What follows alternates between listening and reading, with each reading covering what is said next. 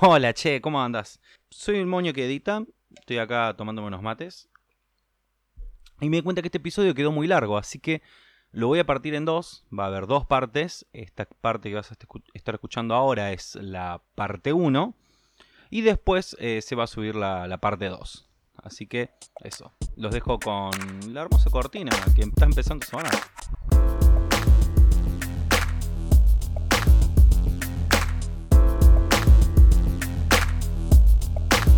El dulce de leche, el gran colectivo, alpargatas, soda y alfajores. Las huellas digitales, los dibujos animados, las jeringas descartables, la virome. La transfusión sanguínea, el 6 a 0 Perú y muchas otras cosas más, que son más de lo mismo. ¿Cómo le va, Luchito? ¿Todo bien? ¿Cómo, estás, amigo? Parece que estuviste escuchando la canción de la Versuit. No la escuché, agarré directamente la lírica, ¿viste? Como ¿Te faltó la virome? Le dejé la virome. Está la ¿Ah, virome ahí. Ah, y, y, y el bypass gástrico. Eso creo que me parece que va en la otra estrofa. Sí, en la otra estrofa. ¿Y, y el lector de huella digital? No, el lector de huellas digitales no, pero sí. Eh, ay, ¿cómo se llama? Eh, las huellas digitales. ¿No lo dije? Sí, las huellas digitales, sí lo dije. Bueno, pero obviamente no, no, no creamos las huellas digitales porque ya vienen con Sí los lo creamos. Antes, Antes, antes no había las Los argentinos evolucionamos al Claro. humano. Porque siempre creértela. Porque porteño. Al país. al mundo. Bueno, pero eso sería como una caricatura del argentino, ¿no? Sí. De manera muy sí, sí, sí. caricaturesca. Porque encima ves que él dice la huella, la huella digital como creamos la huella digital. Como no, pará, pará, un cacho. Nosotros creamos el lector, capaz. Pero La manera de identificar No, no. los diferentes puntos que tiene la huella digital. Exactamente. Y como todas son diferentes una con la otra. No hay dos Ajá, igual. ajá, ajá. Como, como el iris. Claro. El iris también son todos diferentes. Bueno, no importa. ¿Todo bien? Todo más que genial. ¿Y por qué, por, por qué eh, empezamos a hablar de esto de... Hay, hay uno que contaste que me pareció súper interesante, que fue que dijiste el dibujo Los dibujos animado. animados. Me- O sea, ¿nosotros creamos el dibujo animado? Sí. Re- realmente Wow. sí. En realidad, esto como todo tiene truco. Pero me pareció apropiado arrancar con una canción que diga tantas otras cosas que se hicieron acá en Argentina. Que está bueno que lo valoremos y está bueno que en algún momento volvamos a apuntar a eso que éramos como Sí. gran potencia. Mínimamente tener un poquito de estabilidad económica, que no le hace mal a nadie, ¿eh? realmente. Pero sí, arranquemos por ahí. Siempre se sabe, y lo dicen, es como un mantra, que los dibujos animados se inventaron acá. La Sí. trampa en realidad está que lo que primero se creó acá fue el primer largometraje de animación de la historia. Largometraje, no como hacían, viste, eso con el rotoscopio. Sí, Porque sí, eso sí. también se podría contar como una animación, nomás que no es un largometraje, es Es que si vas al museo, no sé cue- qué museo de acá, está la, como las primeras viñetitas del dibujo animado. Claro, y son. Esos en rotoscopios no cuentan como largometrajes, o sea, no, Claro. no los consideran como tan épicos porque es eso, es casi como un juguete. Yo tenía uno de los 100, 101 dálmatas que hacía eso. Sí, es poner una imagen atrás de otra y que se mueve. Que es lo que es, es lo que cómo funciona la animación, No es pero realmente no lo es- que fue.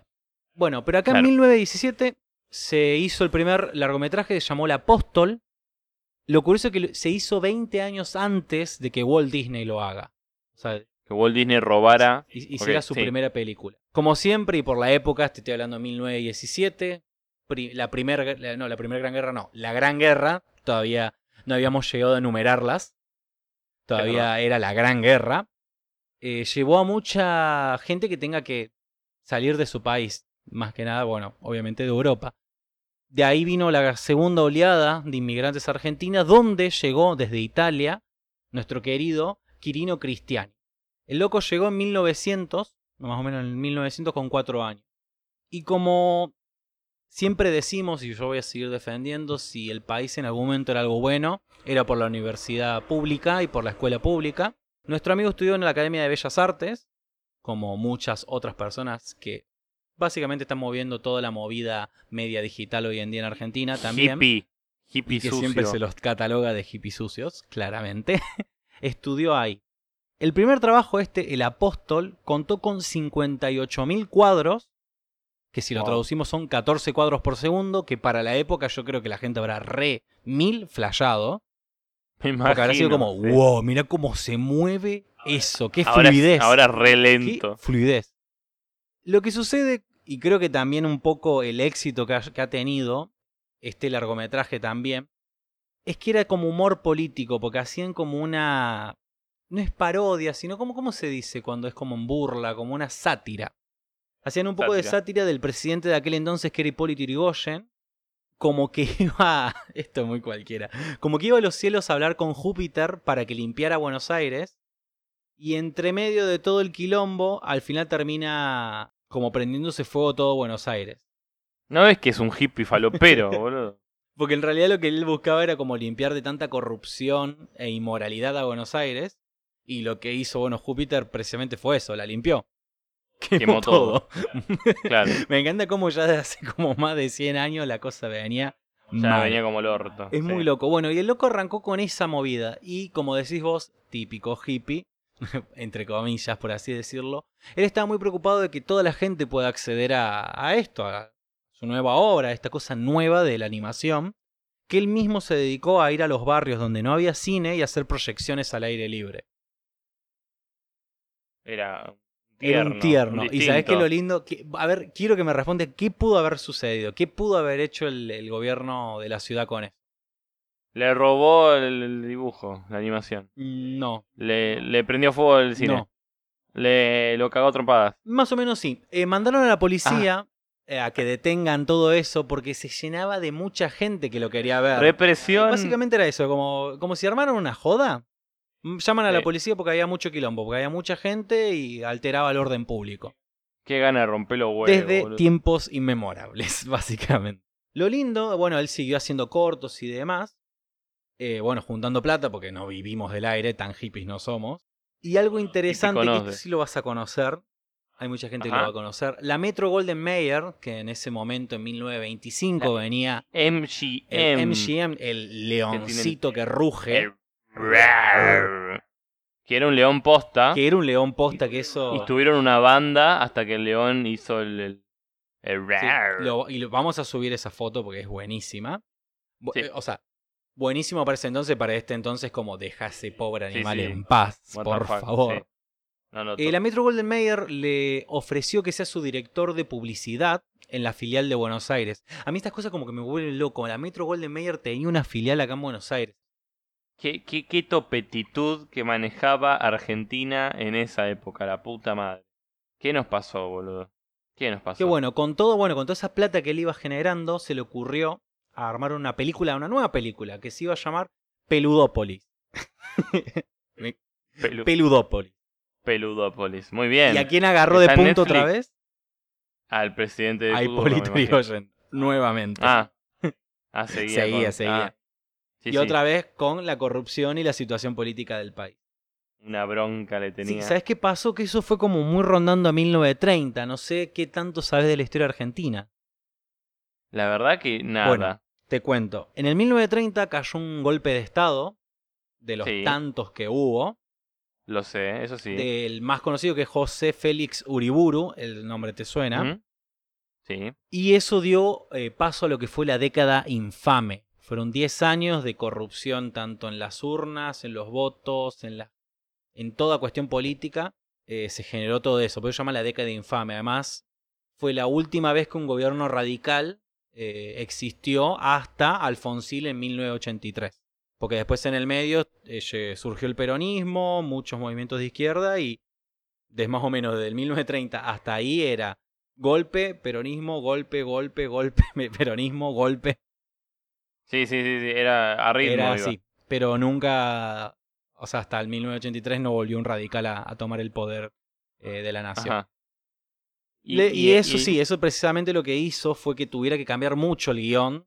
Tuvo que cambiar un montón Claro. de cosas y hubo un montón. Sí, porque el chabón iba a Y desaparecer. básicamente sí, o sea, hubo un montón de cosas que tuvo que sacar, desarmar, hacerlo todo de vuelta para que se sepa que acá siempre, más allá de que seas creativo y seas bueno, siempre algo te va a pasar en el medio.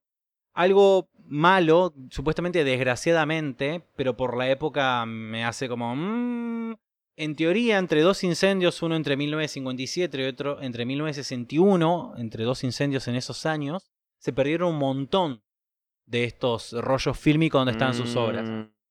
¿Es, es la fam- el famoso incendio del canal? ¿O es Eso otro? lo que no sé. Después vamos a buscarlo bien. Pero la época sí. esa es época de otro golpe militar más. Fue el que precisamente sacó a Perón del gobierno en ese entonces. Y es como... mm, militares quemando obras artísticas, creativas, expresando Eh, su opinión. Mm, fue un Fue accidente, un seguro. accidente, ¿no?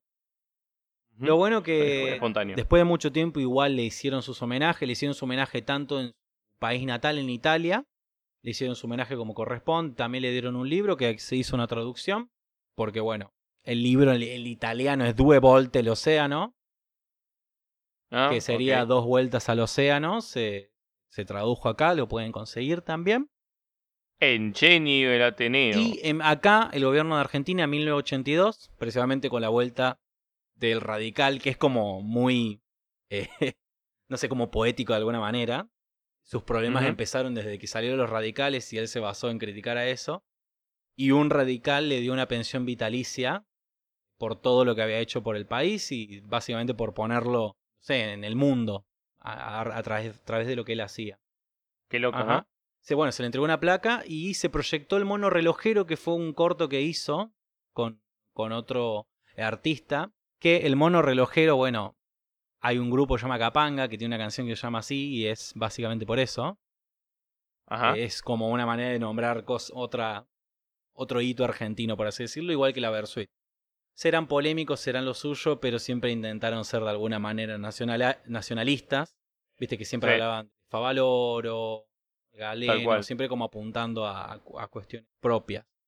Que es algo que un poquito se perdió, se debería retomar, pero bueno, el país como que está orientando en otras cosas, como mínimamente poder Sí. comer. Sí, y justamente eh, durante toda este, esta época contemporánea y actual, lo que es la animación argentina es muy Sí, escasa. lo último que hemos tenido eh, fue Metegol, Metegol de, eh, no me sale el nombre, de Campanella. Campanella. Que Campanella, un director muy, que no sé qué, quieto, muy versátil, hizo películas como Nueve, Nueve Reyes, no, perdón. Hizo películas como la, mm, El secreto de sus ojos, ¿no? Hizo Secretos de sus ojos, hizo Luna después- de Avellaneda, me parece también. Luna de Avellaneda y después saca Metegol. O si vos decís, man, what the fuck. Buen- buena película, ¿eh? Muy buena peli. A ver, para hacer, con algunos guiños a, a la historia argentina, eh, tipo la Ruba Jones en el helicóptero, Sí. eh, que siempre me acuerdo esa parte. Eh, muy buena peli, muy bien animada para lo que es la época. La música muy buena, con música de Calle 13 también. Y la verdad que para ser Argentina, impresionante. Sí, el tema que nosotros, lo que nos sucedió, eh, nosotros llegamos a una época donde la animación estuvo como muy eh, bastardeada acá. Pero Argentina en su momento, con, con Mafalda, eh, Mu- mucho paturuzú, con patrucito. todo eso, eh, exportábamos. Yo conozco mucha sí, sí. gente de Latinoamérica eh, que Manuelita. consumían, con, con- consumían Ma- Mafalda, Manuelita, películas argentinas animadas, eran consumidas en toda. Latinoamérica. Sí, me, acuerdo, me acuerdo del auge de Manuelita, después salió la película de Paturucito, que obviamente en 2D. Y sí, se, se, se proyectan en todo el mundo. Y, y de, de un, no sé qué habrá pasado, no Inversión. sé. Y, sí, plata. Y de la nada de- se dejó de hacer animaciones. Después me acuerdo que hubo una época donde Disney centralizaba las traducciones al, al castellano acá mismo. Y era como el único acercamiento que teníamos a la animación era por eh, eh, lo que es eh, la sí, traducción, hacerlo lo los que que son los doblajes. Los doblajes, exactamente. Eso no has regalado los memes de Te lo resumo así nomás.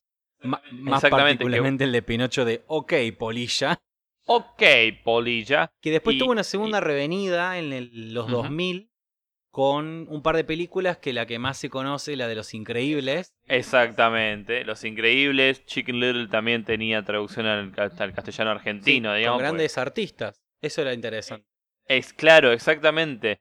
Y últimamente, igualmente, si prestan atención en las películas como Bolt o mismo Up, hay actores de doblaje que son Claro, argentinos. que eso me parece A, a mí, en mi entender, como que es una mejor manera de meterlo. Me sucede Sí. que me saca mucho de lugar cuando el doblaje es enteramente argentino y la Sí. película vos sabés que está basada en una sociedad estadounidense. Te, saca de lugar, te, te, te desorienta. Cuando miren Bolt, presten atención a la paloma. Las palomas son argentinas. Las palomas son argentinas. Y en Up, el malo es un actor Sí. argentino. Lo- El, el que maneja los Lo perritos. divertido Atentos. es que, bueno, justo las palomas, viste, también es algo muy de acá, de Buenos Aires. Muy, y muy justo sí. las palomas hablan como de una manera muy porteña, de, de porteños antiguos encima. Sí, sí, muy, muy, ¿cómo se llama? Muy Ajá, lunfardo. eso me encanta. Sí. Eso. Pero creo que si, si yo quiero que, que vos me recomiendes más series, ponele. ¿Por, ¿Por dónde te puedo hablar? Eh, ¿Me puedes, eh, animada, animadamente, me podés hablar por mi Instagram? Ajá. Mi Instagram es como las animaciones. Son eh, algo que se explaya, se, se dice mucho. ¿Viste? Como que muy, muy enérgico, histriónico, como quien diría. Ajá. Y, y, y tu, tu, me parece que tu Instagram es como si Mickey Mouse, en este caso, te estaría buscando y diría tipo, ¡Oh, monio! ¡Eh! ¡Leonel! ¿Estás por ahí? Sí, precisamente así, con voz de Mickey Mouse y todo, es eh, E Leonel, EH Leonel, es como si me pegaran un grito, siendo la caricatura que ustedes quieran. Hoy elegimos Sí. al Orejas. Y ahí van a encontrar, el Orejas, la, la referencia, no lo entendí. Ahí pueden encontrar un montón de cosas que hago, de mis proyectos aparte del podcast, tanto sea como dibujar, escribir, sacar fotos y demás. A vos, Lucho, Sí. ¿dónde te puedo encontrar y por qué? A, a- a mí, eh, si vos querés que te siga recomendando películas animadas y películas en general, Que son muy buenas O- tus recomendaciones porque no me canso de ver lo que recomendás. gracias, Monio, es un placer lo que me estás diciendo. Em, pueden seguirme en Instagram como Luchomson, arroba Luchomson, Lucho M-P-S-O-N, como el hijo de Luchomp. Sería tipo si vas, si vivís en, en el medioevo y por ahí, ahí te das cuenta de dónde viene la palabra. Eh, sigo, sí, recomiendo muchas animaciones, más que nada películas, porque también me gusta ir mucho al cine. Así que si ponele no te gusta la, animación, pero te gusta el cine, eh, me, gusta recomendar li- lindo, linda peli, linda, linda, linda cosa para ver. Así que nada, y, y, y ponele que, no sé, en esas casualidades de la vida, no querés seguirme a mí y no querés seguir a Monio. Está el Instagram de este coso sonoro, que es más de lo mismo P. Que la P, ¿de, de qué es La P esta es vez? por Pixar, que amamos a Pixar y todo lo que Ahí hace. está. O fotograma en O inglés. Photogram. Ok, espera, fotogram en inglés. ¿Es con P? ¿PH? No sé, creo que es Frame. Creo que. Ah, ah, qué No boludo. importa. Pero photograph de foto, foto también es con P. Así que Bueno, pero Pixar me está bueno. Pixar, amamos a Pixar. Sí, es más de lo mismo P. Ahí van a encontrar eh, las publicaciones más que nada en historias. Estamos armando un feed muy muy bonito y lindo que van a ver pronto pronto. eh, que está muy muy bonito, que está armando Moño, porque yo no armo nada, yo simplemente hablo y digo boludeces. También nos pueden seguir en YouTube, que es más de lo mismo, solo más de lo mismo. Es muy loco. Ahí no nos ganó No- nadie. Nadie no. e- Esta vez nos adelantamos y es más de lo mismo van a ver porque ahora nos pueden ver ahí, Oli. Estamos filmaditos hoy ahora. Es muy loco. Justo se, se me cumplió el sueño. Y también eh, tenemos una nueva casita que es Anchor, ¿no? Sí, Anchor. Anchor. Anchor. ¿Cómo, cómo, cómo nos buscan en Anchor? En? Anchor nos pueden encontrar como Anchor barra Fernet, porque qué fácil que es la vida, ¿no? Todavía no nos ganó ninguna empresa. Así que sí, nos pueden buscar ahí por Anchor barra Fernet, nos pueden mandar audios por ahí, por la página, que eso está muy piola, y es una manera nueva de interactuar. Igual también nos pueden mandar audios por Instagram, los vamos a estar escuchando todis todis. Y creo que no nos falta más nada.